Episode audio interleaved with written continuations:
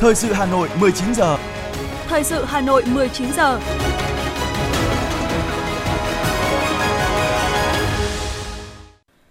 Kính chào quý vị thính giả. Mời quý vị và các bạn nghe chương trình thời sự tối nay, thứ sáu ngày 26 tháng 8 năm 2022 của Đài Phát thanh và Truyền hình Hà Nội. Chương trình hôm nay có những nội dung chính như sau.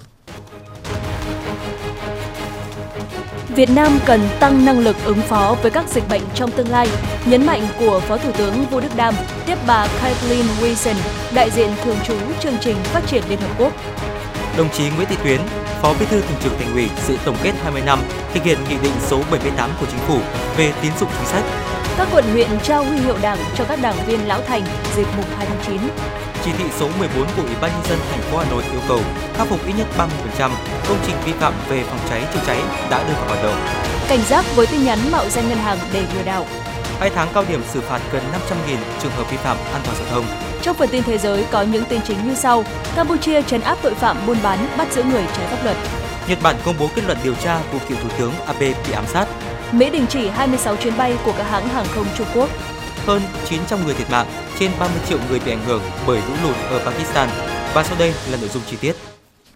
Thưa quý vị và các bạn, sáng nay tại trụ sở chính phủ, Phó Thủ tướng Vũ Đức Đam đã tiếp bà Caitlin Wilson, đại diện thường trú chương trình phát triển Liên Hợp Quốc UNDP tại Việt Nam, đến chào từ biệt nhân kết thúc nhiệm kỳ.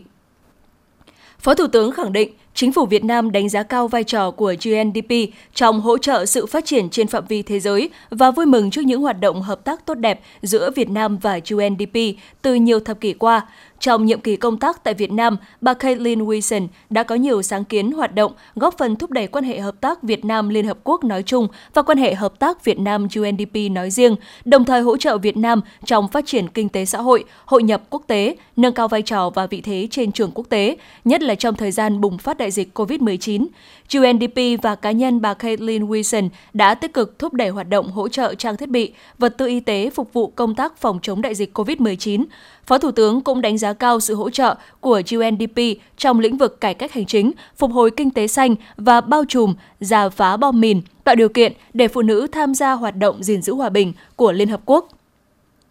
Trong thời gian tới, Phó Thủ tướng mong muốn UNDP tiếp tục phối hợp với Tổ chức Y tế Thế giới và các đối tác quốc tế khác tăng cường hỗ trợ y tế cơ sở, y tế dự phòng, giúp Việt Nam tăng khả năng sẵn sàng ứng phó với các dịch bệnh trong tương lai, giúp Việt Nam giả soát và đẩy mạnh thực hiện các mục tiêu phát triển bền vững, chia sẻ kinh nghiệm và các thực hành tốt trên thế giới về giải quyết các tác động kinh tế xã hội từ các nhóm dễ bị tổn thương trong quá trình chuyển đổi xanh, tăng cường hỗ trợ kỹ thuật cho Việt Nam trong giảm phát thải khí nhà kính và tăng khả năng chống chịu, năng lực thích ứng của cộng đồng, của các thành phần kinh tế và các hệ sinh thái. Sáng nay, Ủy ban nhân dân thành phố Hà Nội tổ chức hội nghị tổng kết 20 năm thực hiện nghị định số 78 của chính phủ về tín dụng đối với hộ nghèo và các đối tượng chính sách khác trên địa bàn. Dự hội nghị có đồng chí Nguyễn Thị Tuyến, Ủy viên Trung ương Đảng, Phó Bí thư Thường trực Thành ủy Hà Nội cùng đại diện lãnh đạo các ban ngành. Qua 20 năm thực hiện tín dụng chính sách theo Nghị định số 78 của Chính phủ, đến nay, tổng nguồn vốn tín dụng chính sách xã hội toàn thành phố đạt hơn 12.830 tỷ đồng, tăng gấp 36,7 lần so với thời điểm mới thành lập.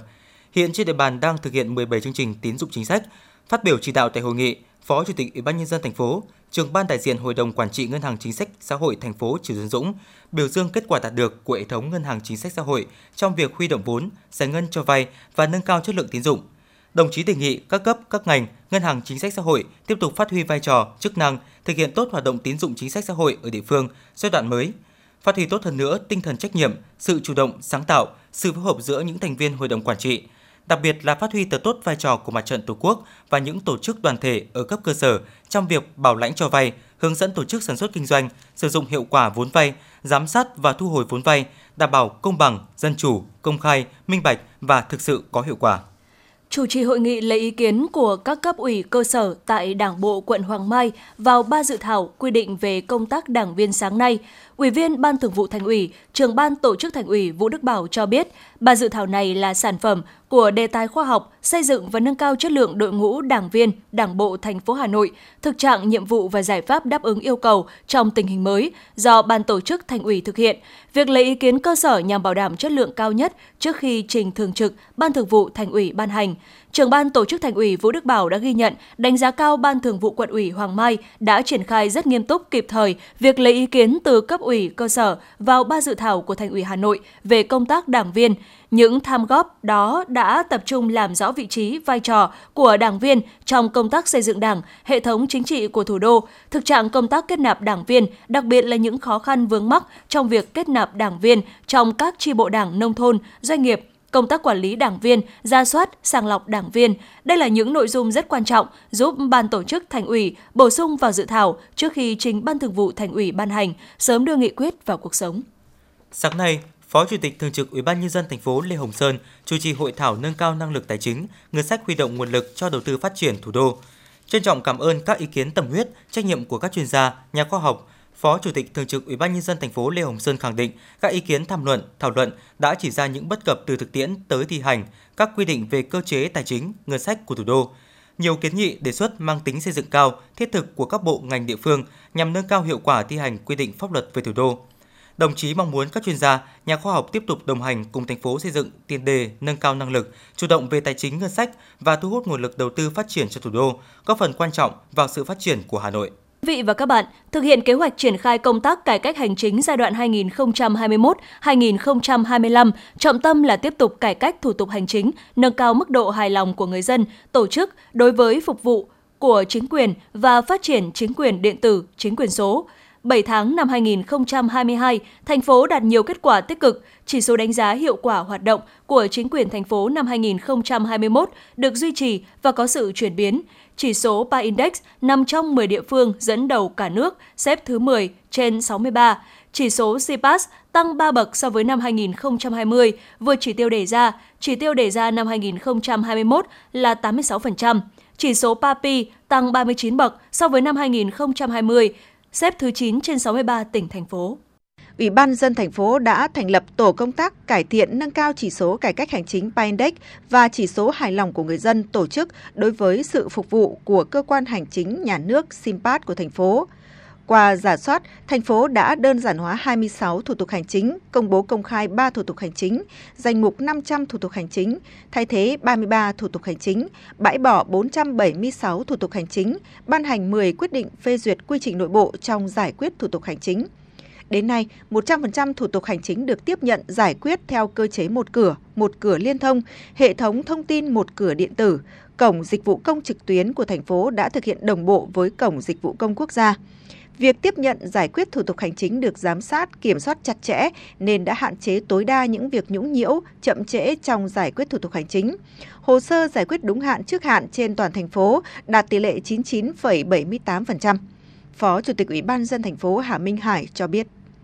Vì một cái cái quyết định một cái xử lý là liên quan rất nhiều ngành, nhiều lĩnh vực theo chức năng chuyên môn. Thế thì vừa rồi thành phố cũng đã yêu cầu các đơn vị là khi phân giã nhiệm vụ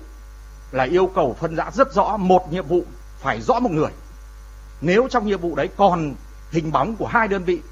của hai cơ quan hai lĩnh vực thì phải phân giã ra để giao rõ nhiệm vụ. Và cơ quan nào căn cứ vào chức năng nhiệm vụ có trả lời rất cụ thể. Đấy, thì để làm cơ sở cho cái đơn vị chủ trì, cho cái sở chủ trì báo cáo tham mưu với thành phố. Theo vụ cải cách hành chính Bộ Nội vụ, để nâng cao chỉ số PAINDEX và chỉ số SIMPAT năm 2022 của thành phố Hà Nội, thành phố cần chú trọng nâng cao chất lượng đội ngũ công chức tại bộ phận một cửa cấp xã phường, công tác giáo dục tuyên truyền để nâng cao sự đồng thuận trong hệ thống hành chính. Cùng với đó, thành phố phải không ngừng giao lưu, chia sẻ kinh nghiệm với các địa phương để lan tỏa các thực tiễn tốt về cải cách hành chính. Đặc biệt, việc thực hiện các nhiệm vụ cải cách hành chính phải gắn kết chặt chẽ với ứng dụng công nghệ thông tin, xây dựng chính phủ điện tử và thực hiện các mục tiêu nhiệm vụ phát triển kinh tế xã hội trên địa bàn. Phó Chủ tịch Thường trực Ủy ban dân thành phố Lê Hồng Sơn cho biết, Hà Nội sẽ chú trọng giải pháp phát huy hiệu quả hoạt động của tổ công tác cải thiện nâng cao chỉ số PAINDEX SINPAT giai đoạn 2021-2025 của thành phố, tăng cường công tác thanh tra kiểm tra công vụ, xử lý nghiêm những trường hợp tiêu cực nhũng nhiễu, vi phạm kỷ luật kỷ cương hành chính, văn hóa ứng xử. Phó Chủ tịch Thường trực Ủy ban dân thành phố Lê Hồng Sơn cho biết. Trong thời gian tới, Ủy ban nhân dân thành phố sẽ tập trung chỉ đạo các đơn vị triển khai đồng bộ các nhiệm vụ giải pháp đã đề ra, trong đó là tăng cường kỷ luật kỷ cương, xem xét trách nhiệm cá nhân, tập thể thiếu chủ động và thiếu quyết tâm trong thực hiện nhiệm vụ, đẩy nhanh các thủ tục hành chính, tăng cường vai trò trách nhiệm của Ủy ban nhân dân các quận huyện, thị xã Thành phố sẽ ban hành đề án bộ phận tiếp nhận và trả kết quả thủ tục hành chính hiện đại của các cấp thành phố Hà Nội trên cơ sở tích hợp một số nội dung của đề án 06, ban hành quy chế về việc tiếp nhận xử lý các góp ý, phản ánh, kiến nghị của cá nhân, tổ chức về quy định hành chính, hành vi hành chính tại các cơ quan đơn vị thuộc phạm vi quản lý của thành phố, chủ động triển khai thí điểm và nhân rộng các mô hình, cách làm hay trong giải quyết thủ tục hành chính. Đặc biệt, thành phố tiếp tục giả soát, sắp xếp tinh gọn tổ chức bộ máy, cơ quan chủ trì là Sở Nội vụ. Ủy ban dân thành phố nhấn mạnh gốc của cải cách hành chính là thái độ phục vụ người dân và doanh nghiệp của chính quyền, cùng với đó là mối quan hệ trong hệ thống. Chính vì vậy, toàn thể cán bộ, công chức, viên chức, người lao động cần lan tỏa tinh thần này, tiếp tục nâng cao thái độ phục vụ người dân và doanh nghiệp.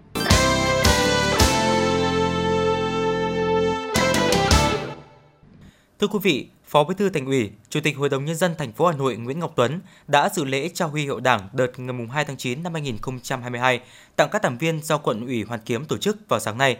Đợt này, quận Hoàn Kiếm có 234 đảng viên nhận huy hiệu Đảng, trong đó có 15 đồng chí nhận huy hiệu 75 năm tuổi Đảng, một đồng chí nhận huy hiệu 70 năm tuổi Đảng.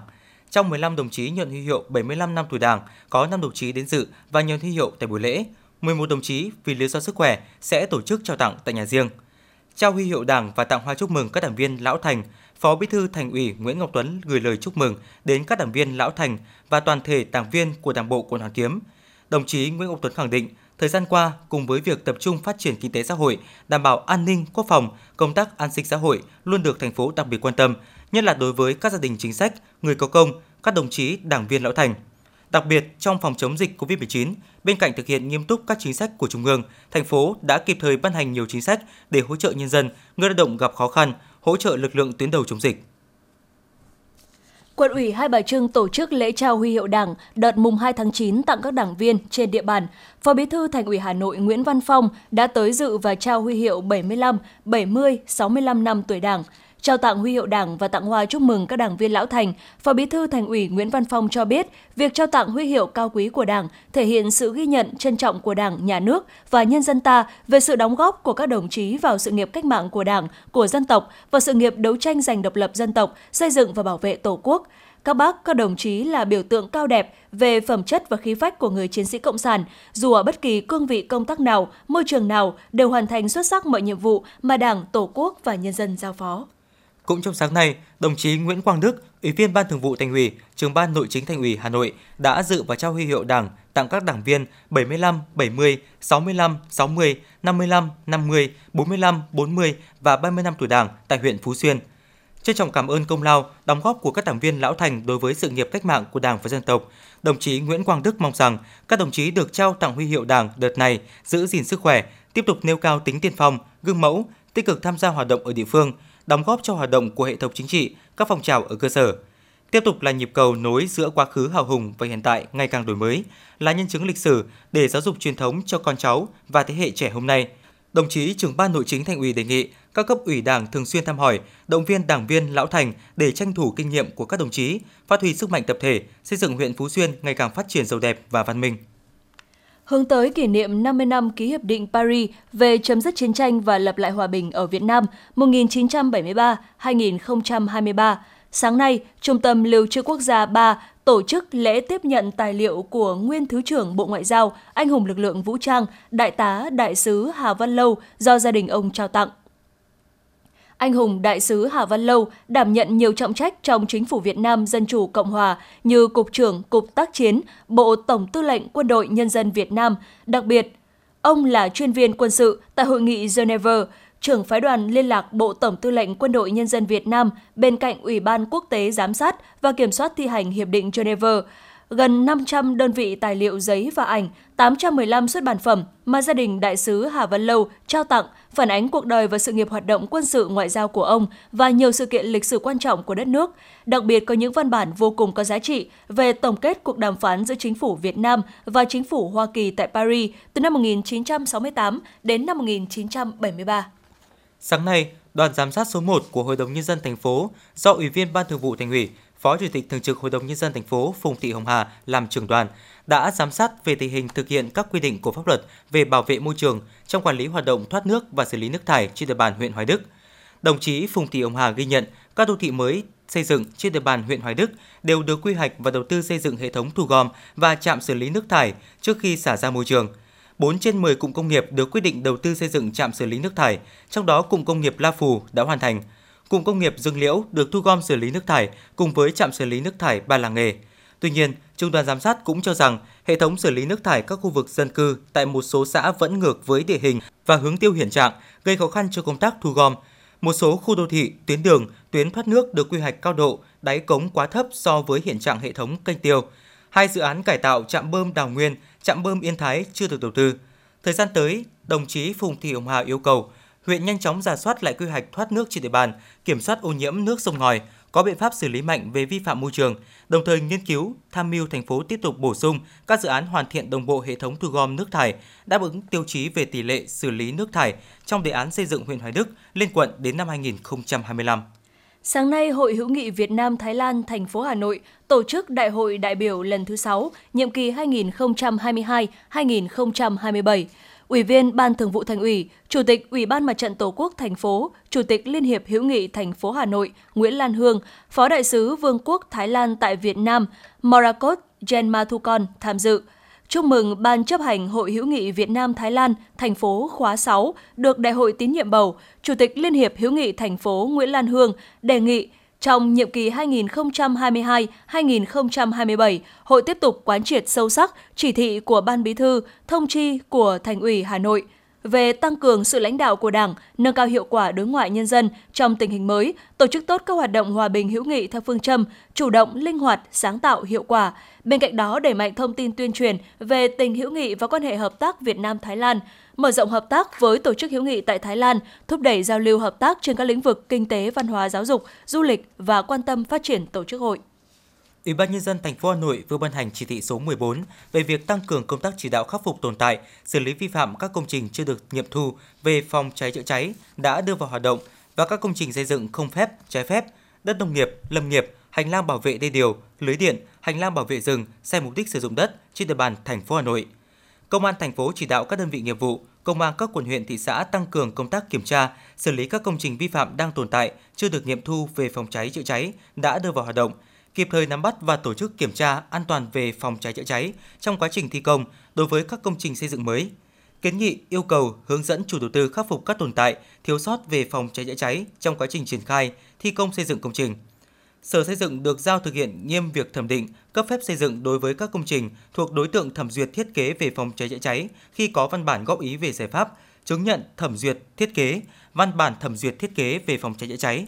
chỉ nghiệm thu chất lượng công trình xây dựng khi có văn bản chấp thuận kết quả nghiệm thu về phòng cháy chữa cháy của cơ quan cảnh sát phòng cháy chữa cháy. Ủy ban nhân dân thành phố giao Sở Quy hoạch Kiến trúc chủ trì phối hợp với Ủy ban nhân dân quận huyện thị xã tổng hợp ra soát các công trình chưa được nghiệm thu về phòng cháy chữa cháy, phối hợp các sở ngành có liên quan trong quá trình lập quy hoạch, tham mưu cấp có thẩm quyền phê duyệt quy hoạch các khu đô thị, khu dân cư, khu cụm công nghiệp, tiểu thủ công nghiệp,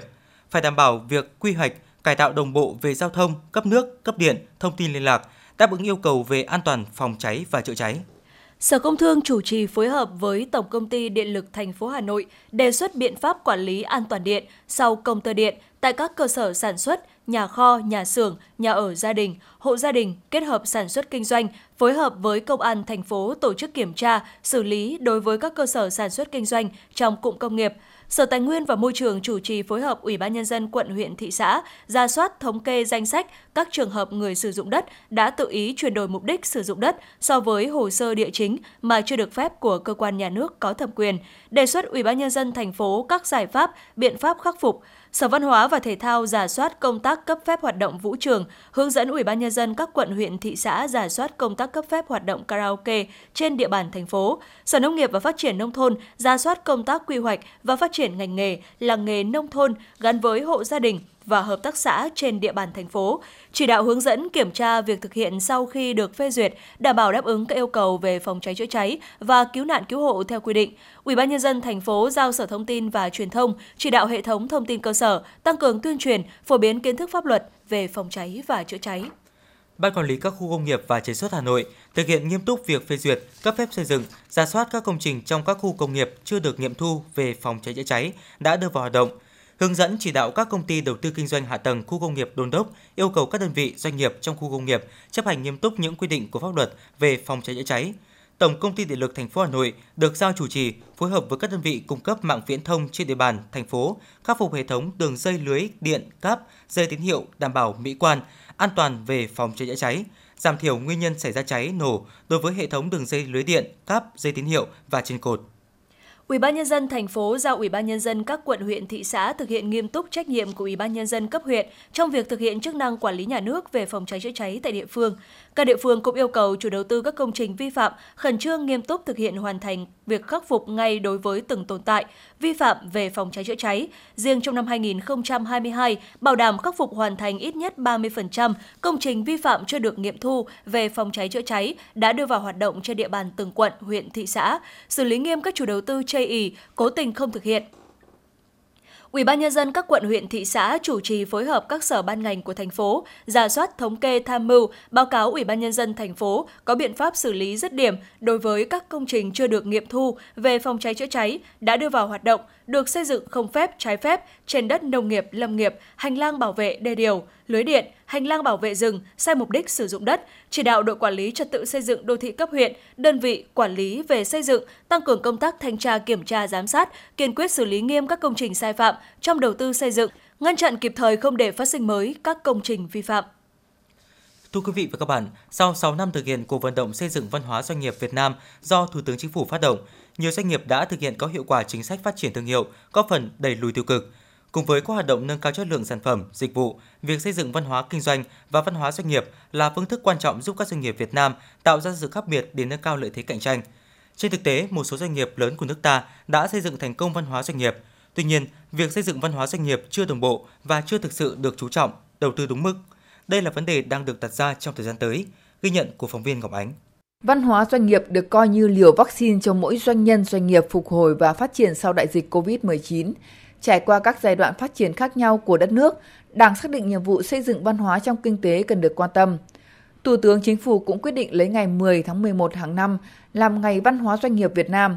Xây dựng văn hóa doanh nghiệp chính là xây dựng lợi thế cạnh tranh, lợi thế thương mại và bản sắc Việt Nam trên sân chơi của nền kinh tế toàn cầu. Do đó, đây là nhiệm vụ của chính phủ kiến tạo, của cộng đồng doanh nghiệp là một phần không thể tách rời trong nhiệm vụ xây dựng Việt Nam thành quốc gia khởi nghiệp. Do đó, đây là nhiệm vụ của chính phủ kiến tạo, của cộng đồng doanh nghiệp là một phần không thể tách rời trong nhiệm vụ xây dựng Việt Nam thành quốc gia khởi nghiệp. Bà Hà Thị Thu Thanh, Chủ tịch Hội đồng thành viên Công ty trách nhiệm hữu hạn Deloitte Việt Nam cho biết, trong cấu trúc phát triển bền vững của doanh nghiệp có các yếu tố về môi trường tự nhiên và môi trường xã hội, trong đó tư duy lãnh đạo, cách thức lãnh đạo và phong cách lãnh đạo trong mỗi doanh nghiệp vô cùng quan trọng. Vì thế, doanh nghiệp rất tâm đắc với các tiêu chuẩn, điều kiện để xây dựng là phải tuân thủ luật pháp một cách hiệu quả. Quan trọng nhất là xây dựng các định hướng phát triển văn hóa và phát triển bền vững trong hoạt động kinh doanh, bà Hà Thị Thu Thanh nói. Sau cái mùa Covid vừa rồi thì rất nhiều doanh nghiệp mới nhận diện ra rằng văn hóa doanh nghiệp là một cái nền tảng rất quan trọng để ứng phó với khủng hoảng, để phục hồi sau khủng hoảng và để phát triển bền vững. Nó chính là cái yếu tố tạo ra nguồn lực xã hội, nó chính là yếu tố mà con người tạo ra. Trong một doanh nghiệp, đặc biệt là những doanh nghiệp có quy mô lớn, là một tập hợp những con người khác nhau về trình độ chuyên môn, trình độ văn hóa, mức độ nhận thức, quan hệ xã hội, vùng miền địa lý, tư tưởng văn hóa. Chính sự khác nhau này đã tạo ra một môi trường làm việc đa dạng và phức tạp. Bên cạnh đó, với sự cạnh tranh gay gắt của nền kinh tế thị trường và xu hướng toàn cầu hóa, buộc các doanh nghiệp để tồn tại và phát triển phải liên tục tìm tòi những cái mới, sáng tạo và thay đổi cho phù hợp với thực tế. Vậy làm thế nào để doanh nghiệp trở thành nơi tập hợp, phát huy mọi nguồn lực con người, làm gia tăng nhiều lần giá trị từng nguồn lực con người đơn lẻ, góp phần vào sự phát triển bền vững của doanh nghiệp? Theo ông Đinh Văn Hiến, Phó Chủ tịch Thường trực Hiệp hội Khởi nghiệp Quốc gia, để xây dựng nền móng vững chắc của doanh nghiệp cần bắt đầu từ những người lãnh đạo. Cái yếu tố văn hóa nó xuất phát từ cái sự nỗ lực leader của cái lãnh đạo, từ cái người lãnh đạo lan tỏa ra những cái văn hóa xuống đến từng cá nhân thông qua các vị trí của các ờ, quản lý trung tâm. Thế thì ờ, lãnh đạo được định nghĩa bằng ờ, chiến lược cộng với con người, cộng với văn hóa doanh nghiệp và cộng với hệ thống quản trị. Và nếu chúng ta thực hiện được những cái tiêu chí đó 80% trở lên thì chúng ta trở thành những doanh nghiệp có văn hóa phát triển bền vững doanh nghiệp. Việc xây dựng văn hóa doanh nghiệp cũng cần được thực hiện một cách bài bản và thường xuyên, từ việc nhỏ đến việc lớn. Nhân viên cần được giáo dục nhận thức rằng việc đeo thẻ nhân viên, mặc đồng phục là thể hiện sự tự hào là thành viên của công ty và có ích cho công việc của họ, chứ không phải họ mang những thứ đó để làm quảng cáo. Rất nhiều lãnh đạo đã mắc lỗi khi áp đặt văn hóa mà không khơi gợi nhận thức của nhân viên mình với các giá trị văn hóa. Nếu không giảng giải được cặn kẽ hệ thống các giá trị văn hóa của doanh nghiệp có lợi ích gì đối với nội bộ tổ chức, tất yếu mọi hình thức triển khai chỉ là phong trào.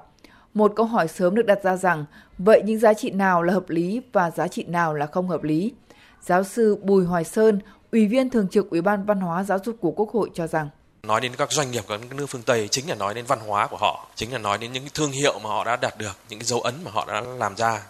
Và đó là lý do tại sao chúng ta cũng mong muốn rằng là cái văn hóa kinh doanh của chúng ta, cái văn hóa doanh nghiệp của chúng ta nó nó có những bước phát triển tiến bộ trong thời gian sắp tới. Và đó là lý do mà tôi nghĩ rằng ấy là trong cái à, giai đoạn hiện nay cái việc chấn hưng văn hóa ấy, à, nên bắt đầu từ phía doanh nghiệp à, khi mà doanh nghiệp đã quán triệt được cái tinh thần của văn hóa rồi thì nó sẽ tạo ra những cái tấm gương tốt lan tỏa những cái tấm gương cho toàn xã hội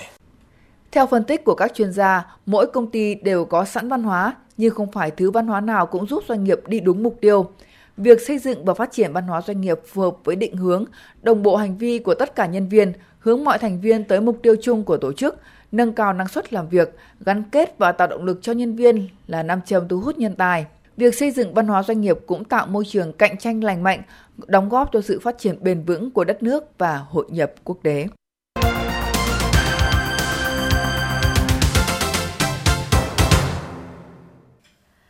Thưa quý vị và các bạn, sáng nay Sở Y tế Hà Nội đã khai mạc kỳ thi tuyển chức danh lãnh đạo, quản lý tại Sở Y tế Hà Nội năm 2022 thi tuyển viên chức lãnh đạo quản lý tại Sở Y tế Hà Nội năm 2022 với mục đích tạo môi trường cạnh tranh lành mạnh, từng bước đổi mới quy trình bổ nhiệm cán bộ lãnh đạo, tránh tình trạng cục bộ khép kín trong công tác quy hoạch, bổ nhiệm lãnh đạo và quản lý.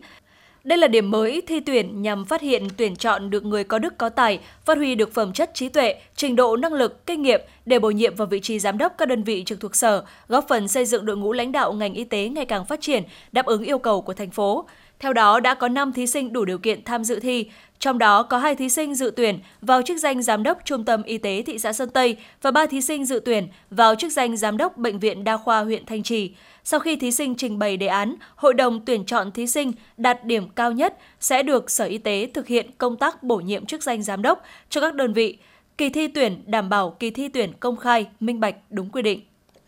Bệnh viện Bạch Mai cho biết, tại trung tâm chống độc của bệnh viện vừa tiếp nhận nữ bệnh nhân 36 tuổi được chuyển đến từ một spa trong tình trạng sốc nặng, huyết áp không đo được, giảm oxy máu, nhiễm toan chuyển hóa nặng, lờ mờ sau khi lăn kim để chỉ một lưng. Bác sĩ Nguyễn Trung Nguyên, giám đốc trung tâm chống độc bệnh viện Bạch Mai cho biết, loại thuốc tê đã dùng cho bệnh nhân ở dạng gel, tương tự kem bôi chứa lidocaine với hàm lượng trên 15%, hàm lượng rất cao so với loại thuốc tê dùng để tiêm thường, chỉ ở nồng độ 2%.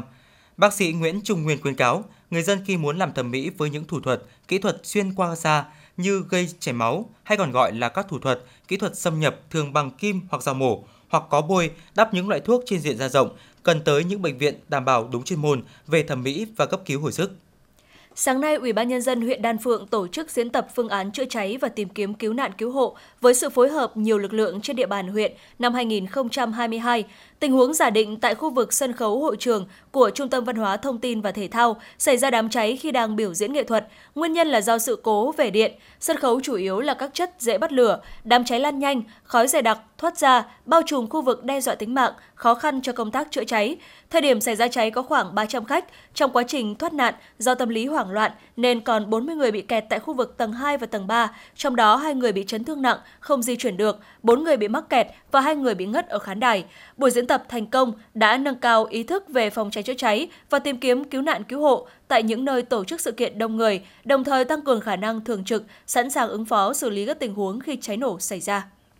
Vào 2 giờ 6 phút ngày hôm nay, Công an quận Hoàng Mai nhận được tin báo xảy ra cháy tại số nhà số 82, ngõ 467 đường Lĩnh Nam và đã kịp thời có mặt tại hiện trường, dập tắt đám cháy. Rất may không có thiệt hại về người. Ngay sau khi nhận tin, Công an quận Hoàng Mai đã điều động một xe chỉ huy, hai xe chữa cháy, một xe máy cùng các cán bộ chiến sĩ đến hiện trường. Sau 15 phút, đám cháy đã được khống chế và không còn khả năng cháy lan ra khu vực lân cận. Sau hơn 60 phút, đám cháy được dập tắt hoàn toàn. Diện tích đám cháy khoảng 50 m2, 30 m2 khu vực cửa hàng sửa chữa xe đạp điện và 20 m2 kinh doanh cửa hàng may mặc, cửa hàng điện lạnh và cửa hàng sửa chữa máy tính. Đám cháy không có thiệt hại về người, về tài sản đang được thống kê làm rõ. Công an quận Hoàng Mai đang tiến hành các hoạt động điều tra nguyên nhân vụ cháy theo quy định.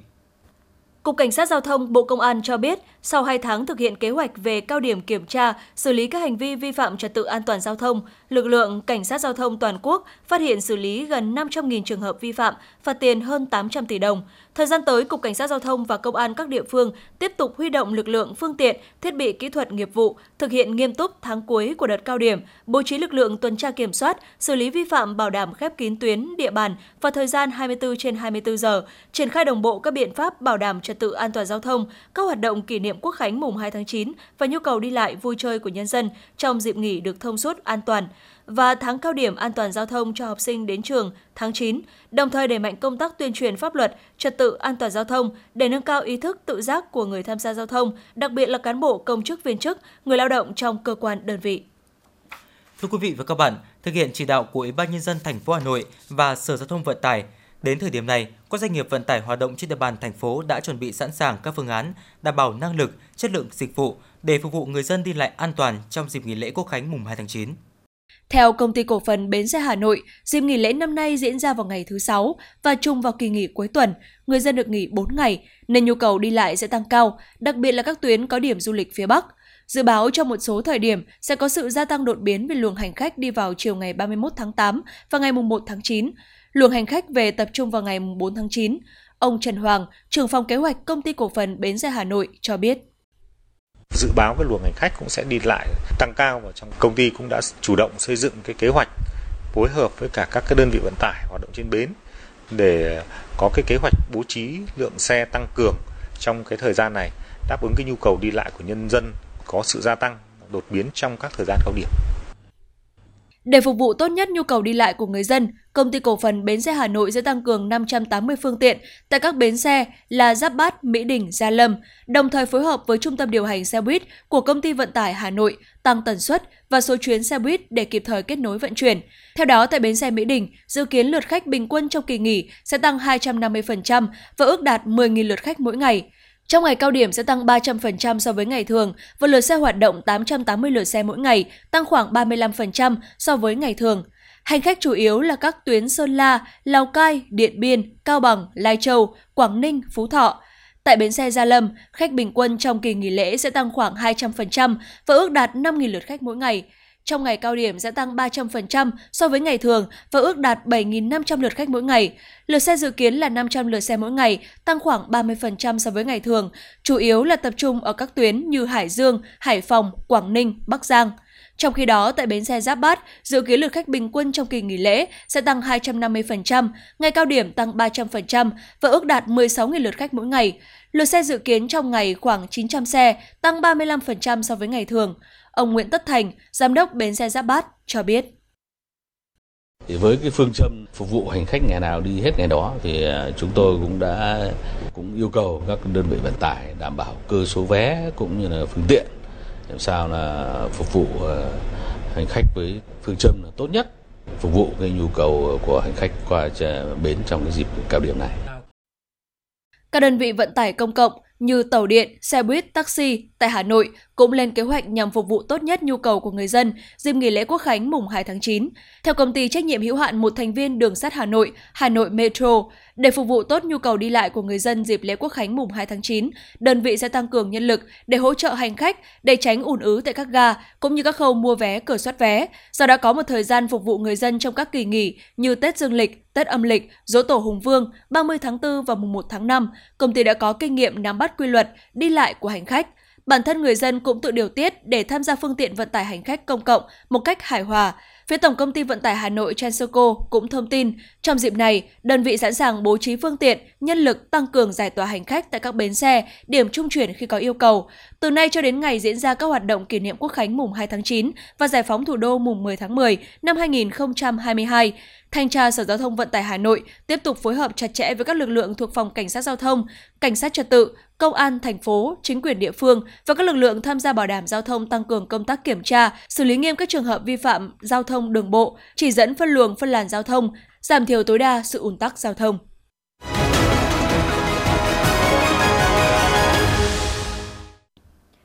Thưa quý vị và các bạn, kỷ niệm 30 năm ngày mất của đồng chí Nguyễn Thị Định, 26 tháng 8 năm 1992, 26 tháng 8 năm 2022, nguyên Phó Tư lệnh Quân Giải phóng miền Nam, nguyên Phó Chủ tịch Hội đồng Nhà nước, nguyên Chủ tịch Trung ương Hội Liên hiệp Phụ nữ Việt Nam, Hội Liên hiệp Phụ nữ thành phố Hà Nội tổ chức khánh thành bàn giao công trình khu trưng bày hình ảnh về sự nghiệp thân thế đồng chí Nguyễn Thị Định nằm trong khuôn viên khu di tích quốc gia đặc biệt đền Hát Môn, huyện Phúc Thọ. Công trình do Bảo tàng Phụ nữ Việt Nam thực hiện, việc trưng bày gồm những tư liệu ảnh quý về cuộc đời và sự nghiệp của vị nữ tướng tài ba xuất chúng trong lịch sử dân tộc Việt Nam thời đại Hồ Chí Minh. Thưa quý vị và các bạn, nhờ chủ động sáng tạo trong công tác triển khai thực hiện, thời gian vừa qua, phong trào toàn dân đoàn kết xây dựng đời sống văn hóa trên địa bàn quận Tây Hồ ngày càng đi vào chiều sâu. Tính hiệu quả và sức lan tỏa của các chương trình phong trào đã góp phần xây dựng cơ sở vững mạnh cũng như việc đẩy mạnh phát triển kinh tế, văn hóa xã hội và nâng cao chất lượng đời sống của người dân là cuộc vận động lớn mang tính toàn dân, toàn diện và lâu dài. Phong trào toàn dân đoàn kết xây dựng đời sống văn hóa trên địa bàn toàn quận Tây Hồ thời gian qua tiếp tục được duy trì, triển khai thực hiện tốt ở cơ sở. Có thể nói, hiện nay các chương trình trong phong trào đã không còn mang nặng tính hình thức mà có sức lan tỏa sâu rộng trong cộng đồng. Với sự quan tâm chỉ đạo, phối hợp kiểm tra, theo dõi, đánh giá kịp thời từ Ban chỉ đạo phong trào, cùng với việc phối kết hợp của các ban ngành tổ chức, các hộ gia đình có ý thức chấp hành chủ trương, đường lối của Đảng, chính sách, pháp luật của nhà nước, tích cực tham gia đóng góp trí tuệ, vật chất xây dựng quê hương. Ông Đinh Tiến Hường, trưởng ban tuyên giáo Đảng ủy phường Xuân La, quận Tây Hồ cho biết. Thế thì tiếp tục hiện nay thì à, chúng tôi kết hợp với cái việc là hàng tuần đấy ở trên phường này có tổ chức thành bốn cái tổ à, đi kiểm tra. Trong đó là chủ yếu các đồng chí đảng ủy viên thế rồi các đồng chí là phó chủ tịch à, phải đi các cái đoàn trưởng đoàn đi kiểm tra vào sáng thứ bảy à, để cái kiểm tra việc cái trong cái thực hiện các cái tiêu chí mà xây dựng phường văn hóa. Thì à, lồng ghép vào trong cái việc xây dựng cái năm trật tự à, văn minh và đô thị. Phong trào xây dựng tổ dân phố văn hóa, sức khỏe phát triển cả về số lượng và chất lượng, trở thành phong trào sôi nổi và rộng khắp. Việc bình xét tổ dân phố văn hóa, sức khỏe hàng năm được tiến hành đúng quy trình, thủ tục theo hướng dẫn của thành phố. Việc thực hiện quy ước tổ dân phố văn hóa đã phát huy được hiệu quả, nhiều phong tục tập quán tốt đẹp, các giá trị văn hóa truyền thống được gìn giữ, bảo tồn, phát huy, quan hệ gia đình, làng xóm ngày càng được gắn bó, an ninh chính trị, trật tự an toàn xã hội của địa phương được giữ vững. Ông Nguyễn Văn Dũng, Phó Chủ tịch Ủy ban Nhân dân phường Xuân La, quận Tây Hồ cho biết. À, Ban chỉ đạo 197 phối hợp các lực lượng chức năng là đi giả soát toàn bộ à, lập lại trật tự các tuyến đường phố trong đó có thực hiện các nội dung một là À, thực hiện cái ờ, dọn và nhắc nhở của các hộ dân chấp hành không lấn chiếm lòng đường vỉa hè. Thứ hai là thu gom và xử lý các cái biển vàng quảng cáo giao vặt sai quy định các cái băng rôn quá hạn các cái ờ, biển hiệu mà không ờ, người dân tự, tự lắp đặt. Thứ ba là cùng kết hợp với đó thì là cũng nhắc nhở xử lý vệ sinh môi trường đối với các cái khu vực mà hay có cái hoạt động nhân dân tận dụng họp chợ Đặc biệt, để phù hợp với điều kiện thực tế, quận Tây Hồ triển khai xây dựng người Hà Nội thanh lịch, văn minh, xây dựng đời sống văn hóa mới thông qua mô hình phường văn hóa. Nhờ cách làm sáng tạo, việc xây dựng phường văn hóa đã và đang góp phần mang lại sự đổi thay toàn diện cho quận Tây Hồ. Những kết quả đạt được khi triển khai mô hình này góp phần mang lại sự đổi thay không nhỏ cho quận Tây Hồ. Các tuyến đường, ngõ phố xanh sạch, thông thoáng hơn, hầu như không còn điểm tập kết rác tự phát, không còn những đám đông tụ tập gây mất an ninh, trật tự. Những mảng rác trên tường được thay bằng những bảng, biển tuyên truyền, vận động nhân dân thực hiện nếp sống văn minh. Ông Nguyễn Mạnh Hải, bí thư đảng ủy phường Phú Thượng, quận Tây Hồ cho biết. Đảng ủy phường thì đã chỉ đạo các tri bộ xây dựng những nghị quyết chuyên đề để lãnh đạo tổ dân phố cung cư thực hiện các cái tiêu chí xây dựng văn hóa. Ban chỉ đạo rồi đảng ủy phường cũng đã có yêu cầu các cái thành viên ban chỉ đạo rồi các đoàn thể. Thì cũng là đây là quyết tâm chính trị của phường xây dựng cái tiêu chí phường văn hóa. Thì trong đó có một cái tiêu chí đó là có cái biện pháp thì chúng tôi cũng đang tập trung thực hiện. Có thể thấy, phong trào đã thực sự tạo hiệu ứng văn hóa tốt trong toàn quận. Những kết quả đạt được từ phong trào không chỉ đánh dấu sự chuyển biến tích cực về ý thức cộng đồng, mà còn tạo sự gắn kết giữa các gia đình, dòng tộc, các tôn giáo trong cộng đồng, tạo động lực cho nhân dân phấn khởi, thi đua lao động sản xuất, phát triển kinh tế, đấu tranh bài trừ các tệ nạn xã hội, xây dựng môi trường xã hội lành mạnh, góp phần quan trọng vào việc thực hiện thắng lợi các nhiệm vụ, mục tiêu phát triển kinh tế, xã hội ở địa phương.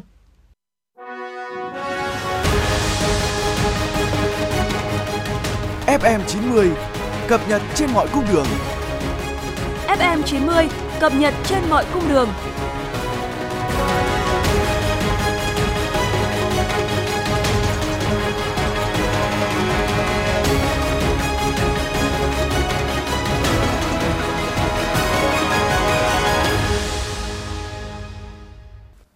Xin được chuyển sang phần tin thế giới. Thưa quý vị và các bạn, Campuchia đang tăng cường trấn áp tội phạm buôn bán và bắt giữ người trái pháp luật trên địa bàn tỉnh Bria Sihanouk. Theo chỉ đạo của ông Kuok Chamron, tỉnh trưởng tỉnh Bria Sihanouk, tất cả những trường hợp áp bức lao động và bắt giữ người trái phép trên địa bàn tỉnh sẽ được điều tra và xử phạt nghiêm khắc theo quy định của pháp luật. Tất cả các cơ sở bắt giữ, giam người, áp bức lao động trái pháp luật sẽ bắt buộc phải dừng hoạt động hoặc bị đóng cửa, dẫn giải chủ cơ sở cũng như những người vi phạm để xử lý nghiêm. Ban chỉ đạo phòng chống tội phạm của tỉnh Bria Sihanouk sẽ chấn áp và điều tra tận gốc kẻ cầm đầu nạn áp bức lao động, bắt giữ và giam người trái pháp luật trên địa bàn tỉnh để đưa ra xử lý theo pháp luật. Cảnh sát Nhật Bản thừa nhận sai sót trong xử lý tình huống, xây dựng kế hoạch đảm bảo an ninh liên quan đến vụ việc cựu Thủ tướng Nhật Bản Abe Shinzo bị ám sát hôm 8 tháng 7. Đây là kết luận điều tra vừa được cảnh sát Nhật Bản công bố. Văn bản kết luận của cơ quan cảnh sát quốc gia Nhật Bản dài khoảng 40 trang đã đề cập chi tiết về những vấn đề tồn tại trong đảm bảo an ninh dẫn đến vụ ám sát cựu Thủ tướng Abe Shinzo khi ông đang tham gia diễn thuyết vận động tranh cử trên đường phố tại tỉnh Nara vào tháng 7. Kết luận nhấn mạnh tới các sai sót trong xử lý tình huống và trong xây dựng kế hoạch đảm bảo an ninh cho nhân vật quan trọng tham dự tại một sự kiện trên đường phố. Ấn Độ cho rằng cuộc tập trận quân sự chung giữa quân đội nước này và quân đội Mỹ không nhằm chống lại bên nào, cũng như không vi phạm các thỏa thuận với Trung Quốc về biên giới. Trước đó, Trung Quốc bày tỏ phản đối việc Ấn Độ và Mỹ sẽ tổ chức diễn tập quân sự chung gần khu vực biên giới tranh chấp với Trung Quốc tại đường kiểm soát thực tế vào tháng 10 tới. Ấn Độ và Mỹ sẽ tổ chức cuộc tập trận quân sự thường niên mang tên Jut Abias tại khu vực Auli thuộc bang miền Bắc Uttarakhand gần biên giới với Trung Quốc. Cuộc diễn tập kéo dài từ ngày 18 đến ngày 31 tháng 10. Trên địa hình núi cao, đây là lần thứ 18 Ấn Độ và Mỹ tổ chức tập trận Jud Abias nhằm mục đích tăng cường khả năng hiệp đồng tác chiến giữa hai bên. Mỹ thông báo sẽ đình chỉ 26 chuyến bay từ Trung Quốc đến Mỹ của 4 hãng hàng không Trung Quốc để đáp lại quyết định tương tự của Trung Quốc. Quyết định đình chỉ chuyến bay trên có hiệu lực với những chuyến bay của hãng hàng không Hạ Môn, Phương Nam, Phương Đông và Air China bắt đầu từ ngày 5 tháng 9 và kéo dài đến ngày 28 tháng 9. Bộ Giao thông Vận tải Mỹ cho biết, trước đó phía Trung Quốc đã đình chỉ 26 chuyến bay của 4 hãng hàng không Mỹ bao gồm American Airlines, Delta Air Airlines và United Airlines do quan ngại số ca mắc COVID-19 tại Mỹ gia tăng.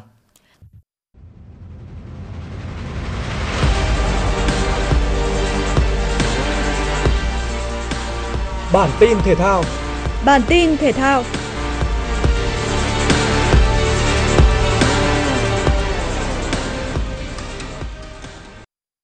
Liên đoàn bóng đá châu Âu đã tổ chức lễ bốc thăm vòng bảng Champions League mùa giải 2022-2023 tại thành phố Istanbul, Thổ Nhĩ Kỳ.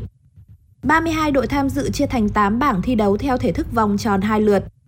Vòng bảng Champions League năm nay xuất hiện rất nhiều bảng tử thần và bảng C được coi là khó nhất với sự xuất hiện của ba câu lạc bộ từng vô địch Champions League và giàu truyền thống gồm Bayern Munich, Barcelona, Inter Milan cùng với Victoria Plzen.